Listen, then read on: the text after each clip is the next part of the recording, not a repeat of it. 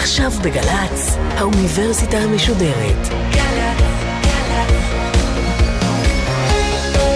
מה שקורה עכשיו.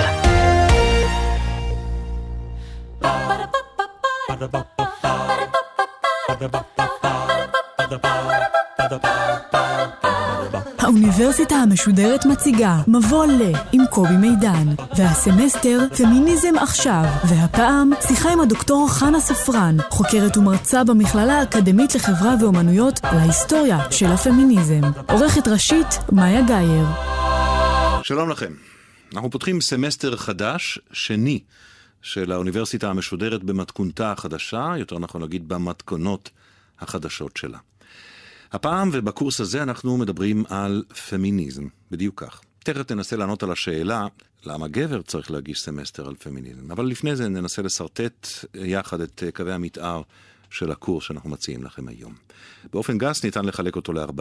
3 ההרצאות הראשונות הן הרצאות מבוא. נעסוק בהיסטוריה של הפמיניזם, ברעיונות הפילוסופיים המרכזיים שהזינו אותו, ובעמדה המדעית, המחקרית, באשר לקיומו של מוח נשי וגברי, כלומר, בבסיס טבעי אפשרי לדיכוטומיה הזאת של גבר אישה. עד כאן החלק הראשון של הקורס. אחר כך, ברבע השני של הסמסטר הזה, נתרכז בעיסוק הפמיניסטי בגוף האישה, במיניות שלה, במקום של אימהות בתוך המארג הזה, בייצוג של נשים.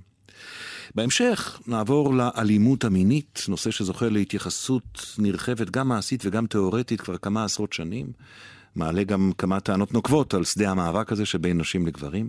נדבר על חקיקה פמיניסטית, נדבר על הנוכחות הנשית בפוליטיקה, ונגיע גם לשאלת הקריירה והתעסוקה, שכר שווה, הזדמנויות שוות וכו'. אם אתם עדיין איתי, אני אספר לכם שברבע המסיים של הסמסטר השאפתני הזה, אנחנו נקדיש את השיחות לפמיניזם בישראל היום. זה רבע שחשוב לנו לא פחות מאחרים, ואולי אפילו מעט יותר. פמיניזם מזרחי, פמיניזם דתי, פמיניזם בצבא.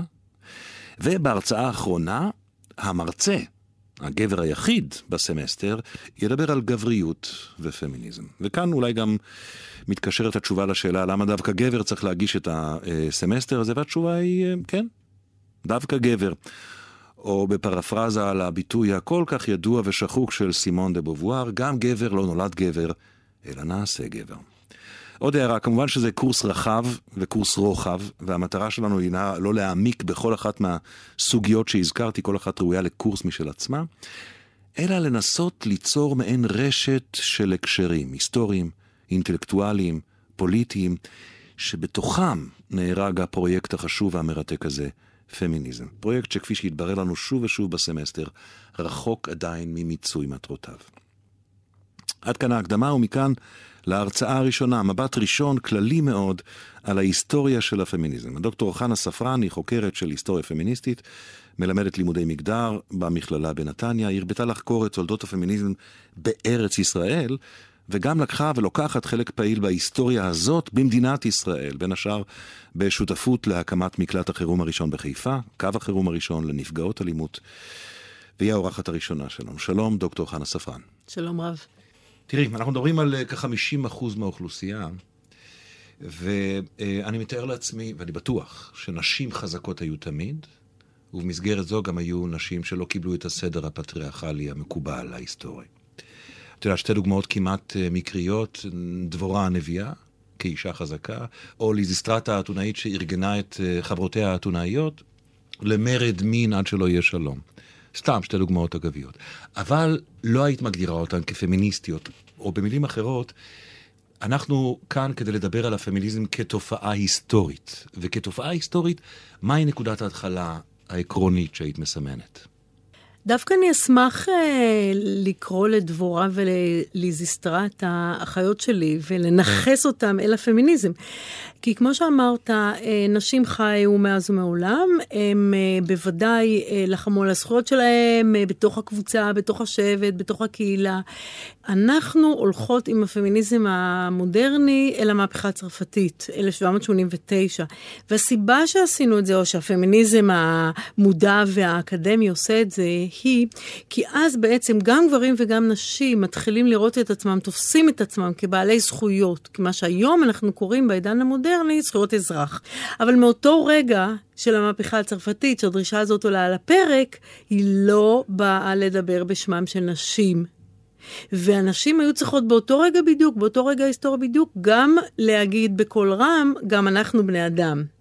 כלומר, התחנה הראשונה היא המהפכה הצרפתית, לא מכיוון שאז התחיל המאבק, אלא כמנבט את הכלים המחשבתיים שיאפשרו את המאבק הזה. כן, ומכניסה אותו גם לתפיסת העולם שאליה אנחנו רגילים.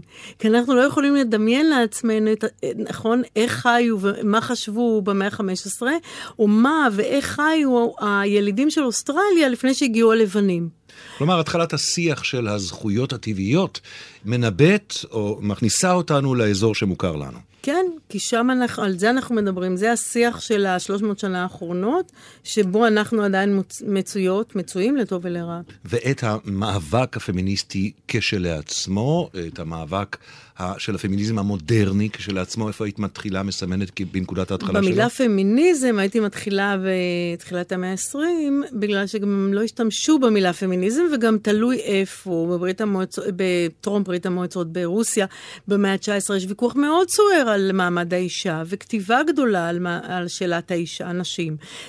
במקומות אחרים בעולם הערבי, אבל הגלים של הפמיניזם שאנחנו רואים כתנועה שיוצאת לרחובות, שיש לה מסר שהיא באמת משהו לוחם וקורא לשינוי, אנחנו מדברים על המאה ה-20, הגל הראשון שנגמר עם סום מלחמת העולם הראשונה, שתחילתו כבר בתחילת המאה ה-19, והגל השני שמתחיל בשנות ה-70, ואחר כך השלישי ואולי הרביעי, זה כבר... ננסה לסרטט קווים לדמותם של 3 או 4 הגלים האלה, אבל לפני זה, את מתחילה את זה בתחילת המאה ה-20, אני רוצה לשאול אותך מה קרה לאורכה של המאה ה-19, כי גם אז היו מאבקים. אני באמת הייתי מחזירה אותנו רגע לסוף המאה ה-18 עם המהפכה הצרפתית, גם בגלל שאנחנו נוהגות בהיסטוריה של הפמיניזם לדבר על מרי וולסטונקראפט, שכתבה ספר שעוסק בזכויות נשים, ופרסמה אותו ב-1792 באנגליה, היא עיתונאית, היא נסעה לצרפת, היא הייתה מהפכה הצרפתית, וזו הפעם הראשונה שבאופן מאוד מסודר ומנוסח עולות על הפרק התביעות של נשים, והתביעה הרצינית והמרכזית שלה זה העניין של חינוך.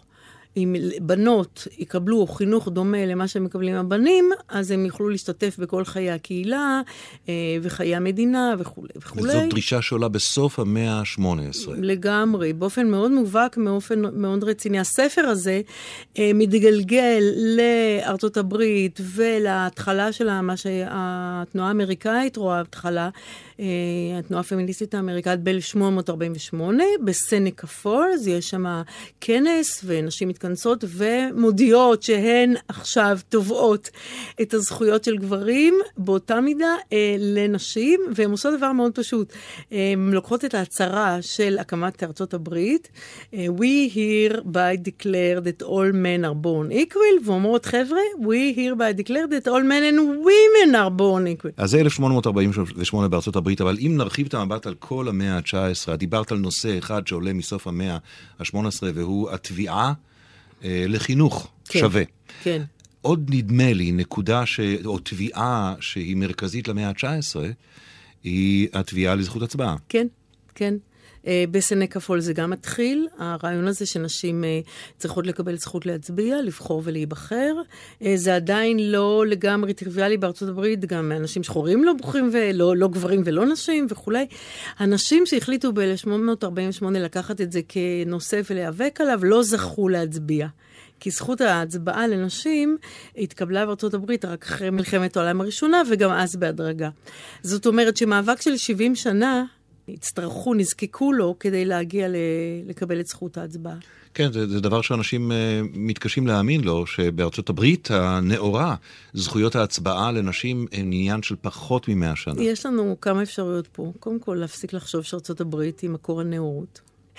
ושנית, להבין שזה הרבה יותר מורכב. דווקא ארצות כמו ניו זילנד, פינלנד, שוודיה, נורווגיה היו הראשונות שנתנו זכות הצבעה לנשים. וכשאנחנו מדברים על המאה ה-19 עדיין, לפני הגלים הפמיניסטיים המודרניים, דברי איתי מעט על היחסים בין המושג פמיניזם לסופרג'יסטיות האירופאיות. כן, במאה ה-19, בגלל שאחד המאבקים הרציניים, ואני אומרת אחד, כי היו עוד, היה מאבק לזכות הצבעה, אז לקראת סוף המאה ה-19, אנשים מחליטות שהן תעשנה מאבק רציני ומסודר ומאורגן, והן נקראות הספרג'יסטיות. ספרג' זאת מילה באנגלית, זכות הצבעה.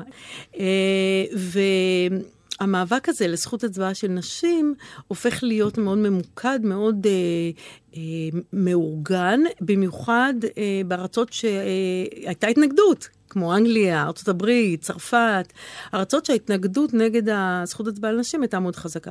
ספרג'יסטיות התחלקו לשתי קבוצות באנגליה. אחת שסברה שראוי להשתמש בכלים מעוגנים, נכתוב מכתבים לעיתונות, נכתוב עצומות לפרלמנט, נלך להפגנות וכולי, והשניות שקוראו להם ספרג'טס, שבעברית זה קצת יותר קשה להבחין, החליטו שהן לא תהיינה מעוגנות, והן מוכנות ללכת לשביתה רעב, והם יזרקו חומצת מלח לתיבות דואר באנגליה, שזה סמל של המלוכה. הם גם זרקו לפיד בוער לבית של ראש הממשלה בצ'קרס.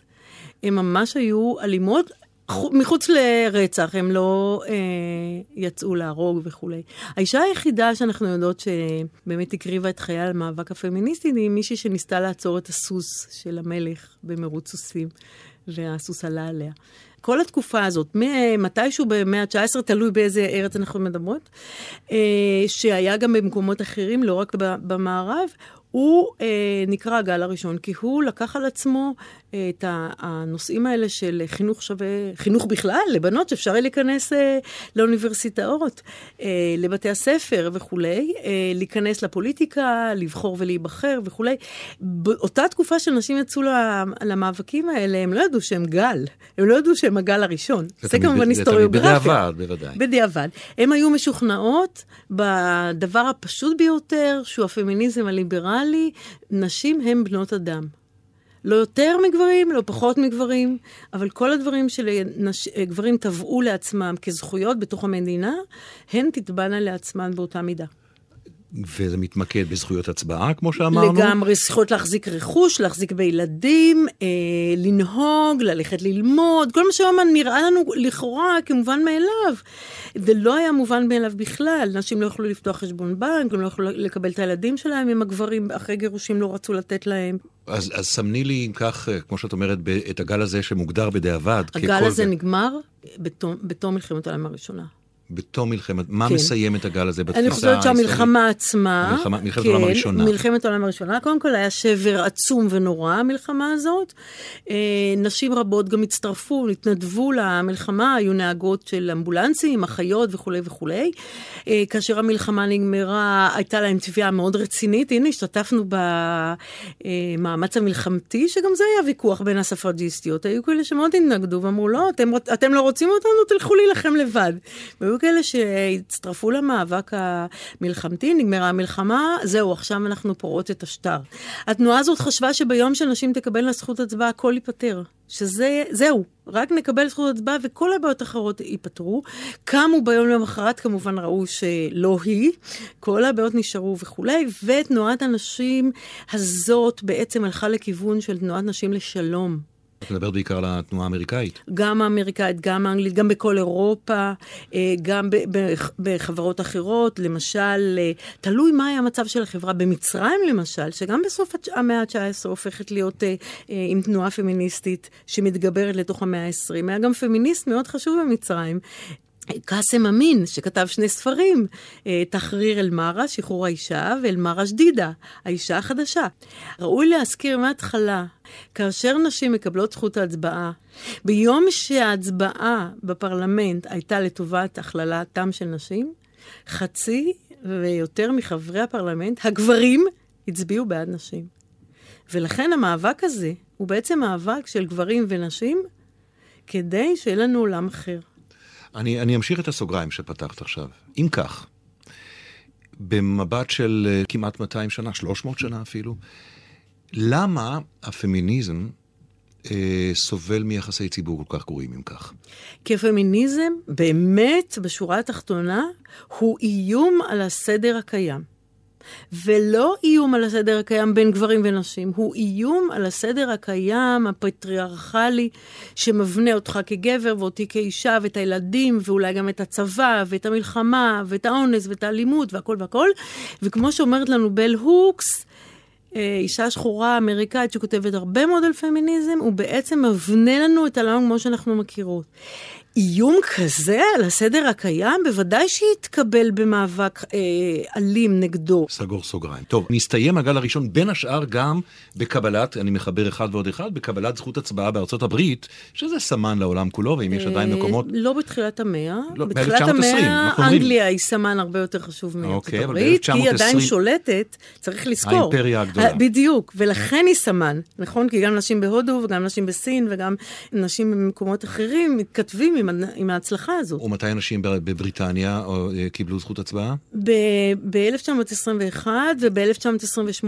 בהתחלה הם מקבלות רק עד גיל מסוים וכו', וב-28 זה לכולם. ועכשיו אנחנו בתחילתו של מה שיוגדר לשנים כגל השני. אבל הגל השני מתחיל בשנות ה-60. בשנות ה-60 בלבד. בלבד. באופן מאוד מאוד מובהק. זאת אומרת, כ-30-40 שנה אנחנו נטולי גלים. כן, במובן שאין לך תנועה שהולכת ברחובות ושצועקת להמונים, בואו, ואין קול כזה שאתה יושב ואומר, וואו, אני יודע, כל אחד יודע. לא, הגל מסמן איזשהו תהליך חברתי שבו כולם אמורים לדעת. ובשנות ה-60... שמרכזיות שדומיננטיות בשיח הציבורי. לגמרי. Okay. בשנות ה-60 יש מהפכה בכלל, מהפכה חברתית, יש לנו את השינויים אדירים, כמו כניסתה של הגלולה, כמו שיבתם של השחורים שלחמו מלחמת העולם השנייה לארצות הברית, וכניסתם לתוך מערך הלימודים והאוניברסיטה. יש את המאבק של ההומואים והלסביות והטרנסים שמתחיל בסטונוול ב-69. זה עשור מאוד מאוד מאוד של תקווה, של מהפכות שיש להם איזה חזון. בתוך זה יש גם התנועה הפמיניסטית שהרבה פעמים צומחת מזה שבתנועות האחרות נשים מגלות שהן יכולות להיות מאוד חשובות, לעשות את כל העבודה, אבל כשצריך לייצג או לעמוד מעל במה וכולי, הן לא יהיה להם מקום. אז אם אנחנו רוצים ככה ממעוף הציפור לסמן את הגל השני הזה שתחילתו כאמור בשנות ה-60, מה מאפיין אותו, מה התביעות המרכזיות שעולות בו, ומה מבדיל אותו מהמהפכה הפמיניסטית עד לשנות ה-60? איך שמתחילה המהפכה הפמיניסטית הזאת, היא מתחילה בשני כיוונים, אחד רדיקלי ואחד ליברלי. אפילו שהן לא מבחינות ברגע הראשון, אבל הן יודעות טוב מאוד שיש כאן שני רצפים. הזרם הליברלי ממשיך את התביעה הראשונה, לחינוך, לשוויון בעבודה, לזכויות, לכל מה שקשור לעולם המעוגן שהולך בבוקר לעבודה, והוא הטרוסקסואלי, יש אבא, אמא, ואולי 2 כלבים וגם 2 ילדים. הזרם הרדיקלי אומר לא, אנחנו לא מחפשות שוויון, אנחנו לא דווקא שוות לגברים, אנחנו שונות, יש לנו צרכים משלנו. קודם כל הוא מדבר על אלימות כלפי נשים, יש לו 2 סיסמאות נורא נורא חשובות, האישי הוא פוליטי והגוף שלי שייך לי. אלה 2 הכיוונים המרכזיים שעליו הוא מדבר. הוא זרם שאינו מתפשר, שעליו שמו את העניין הזה של הנשים שורפות חזיות, שזה כמובן לא היה ולא נברא, אבל כל העניין הזה של שונאות גברים וכו' וכו'. שוב, מדוע? מפני שהוא מעורר התנגדות מאוד עזה. הוא הזרם שבל הוקס קוראת לנו ואומרת, פמיניזם זה לכולם. בעצם הפמיניזם הליברלי, איתו הגענו גם על שנות ה-60, החידוש הוא מה שמכונה הפמיניזם הרדיקלי. לגמרי. אז אני רוצה, כדי לעמוד על ההבדל, לקחת מקרה מבחן. למשל, היחס לסדר המיני בעולם, ליחסים בין גברים ונשים. מה תגיד הפמיניסטית הליברלית, בת הגל הראשון או השני, ומה תגיד לעומתה הפמיניסטית הרדיקלית? הפמיניסטית הליברלית תגיד כי הזכויות של הגברים מגיעות גם לנשים, שגם היא רוצה ללכת לעבודה, שלמשל אם החוק אומר שאם אישה היא מורה ברגע שהיא מתחתנת היא צריכה להתפטר, אז לא, היא זכותה ללכת לעבוד, זכותה לקבל שכר שווה, לעבודה שווה וכו'. הפמיניסטית הרדיקלית תגיד קודם כל שהבחירה המינית היא באדם שלנו, אני לא חייבת לא להתחתן, בטח לא להתחתן עם גבר, לא להתחתן ואחר כך לסבול מההתערבות של המדינה ברגע שאני צריכה להתגרש. במקרה שלנו בישראל בוודאי אנחנו נגיד שאבוי לה למדינה שמכריחה אותנו להתגרש בגירושים דתיים, ולא חשוב איזה דת, ולכן זכותי למיניות שהיא שלי, שאני בחרתי בה, אם אני רוצה ילדים או לא רוצה ילדים, אני אחליט, אם אני רוצה הפלה או רוצה טיפולי פריון, זו החלטה שלי ולא של המדינה, וכל מה ששייך לזכויות שלי כאישה, במיוחד בנושא של אלימות. הקמת מרכזי סיון נפגעות אונס, מקלטים לנשים מוכות, להגיד על השולחן, יש כאן אלימות כלפי נשים, ואנחנו נמאס לנו לחיות בעולם שמרגע שאנחנו יוצאות מהבית, אנחנו נתקלות באלימות, ועוד שנייה, רגע, גם בבית יש אלימות, וזה לא עניין פרטי. הפרטי הוא ציבורי, האישי הוא פוליטי, כי גם בבית אסור לך להינוס אותי. החוק באנגליה ובישראל בעקבות אנגליה לא השתנה עד שנת 88. אם גבר אנס את אשתו, היא לא יכלה ללכת להתלונן, כי זה היה מותר לו. הבאת אותנו ככה כבדרך אגב, אבל ממש בשמחה, אל החוף הישראלי, או החוף הארץ ישראלי. כמה מילים על הציונות, נאמר, מול התנועה הפמיניסטית והשנים הראשונות. הציונות היא תנועה שנניח היה לה ביותר מקום לשחרור האישה, זה המיתוס שאני גדלתי עליו. הציונית נורא נורא טובה בלספר לנו סיפורים ולגדל מיתוסים. אנחנו גדלנו בתוך מיתוס, כולנו, לא חשוב איפה גדלנו, שאנשים היה להם שוויון בתנועה הציונית. ככה חונכנו להאמין, הוא פשוט לא נכון.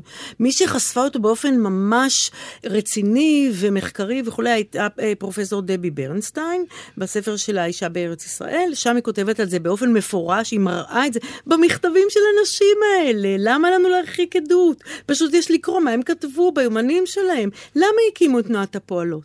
למה, מה שהיום אנחנו קוראים נעמת, למה צריך להקים תנועה לנשים? הרי הם מקימים תנועה רק שיש בעיה.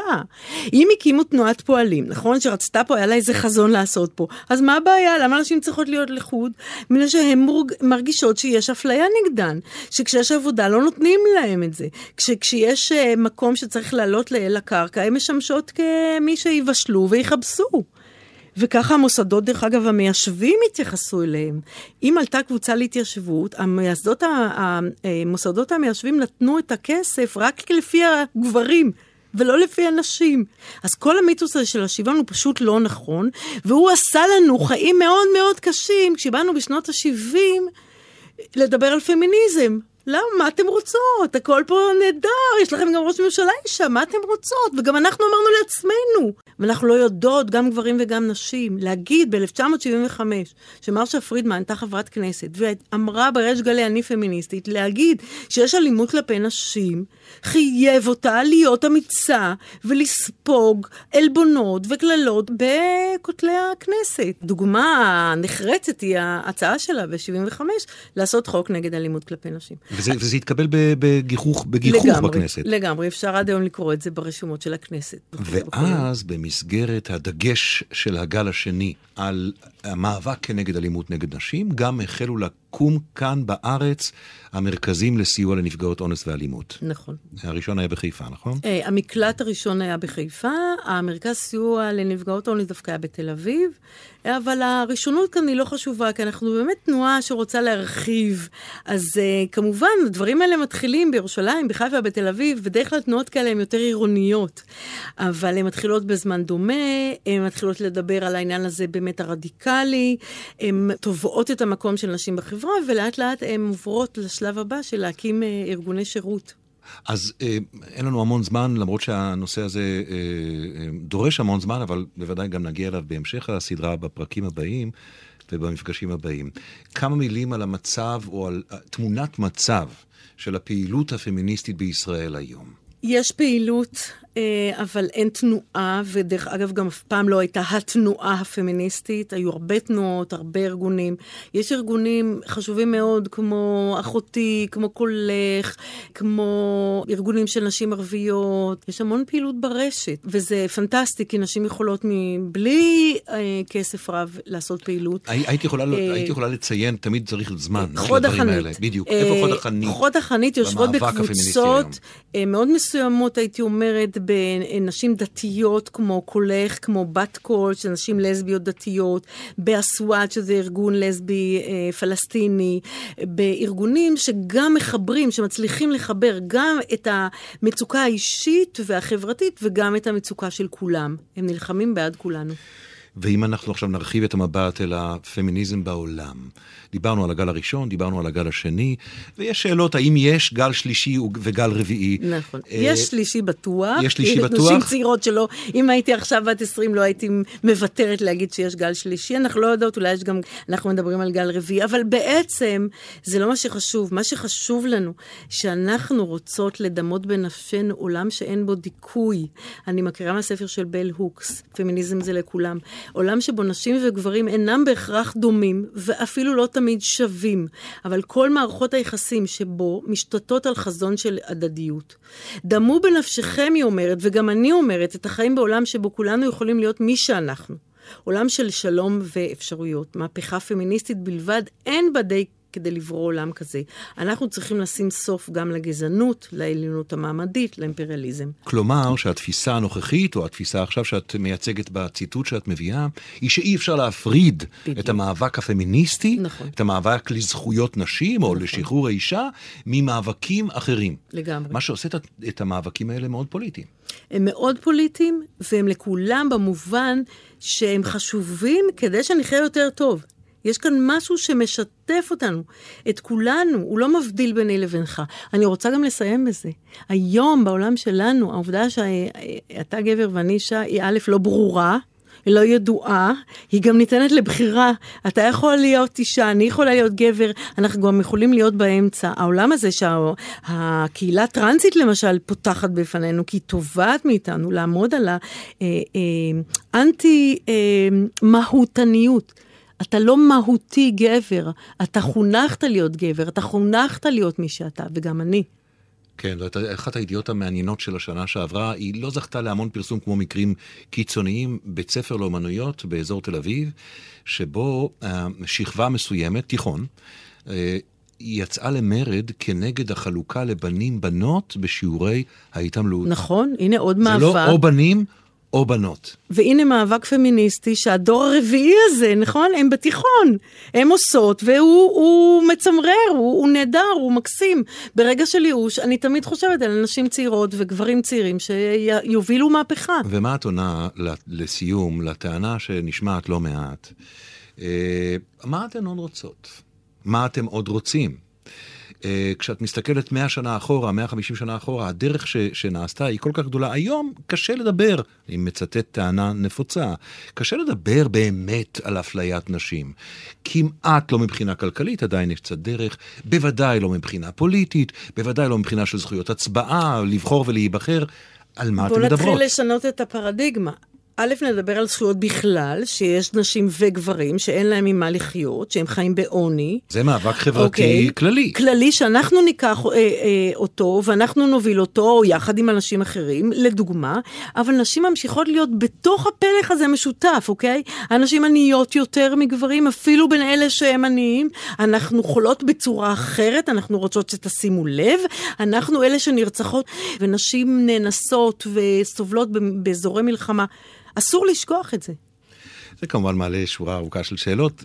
כשאת מדברת על הדבר הזה, איך זה קשור לתפיסה הבלתי מהותנית של גבר מול אישה? נכון, אתה צודק. יש גם וגם וגם. זאת שאלה שנגיע אליה בהמשך הדברים שלנו.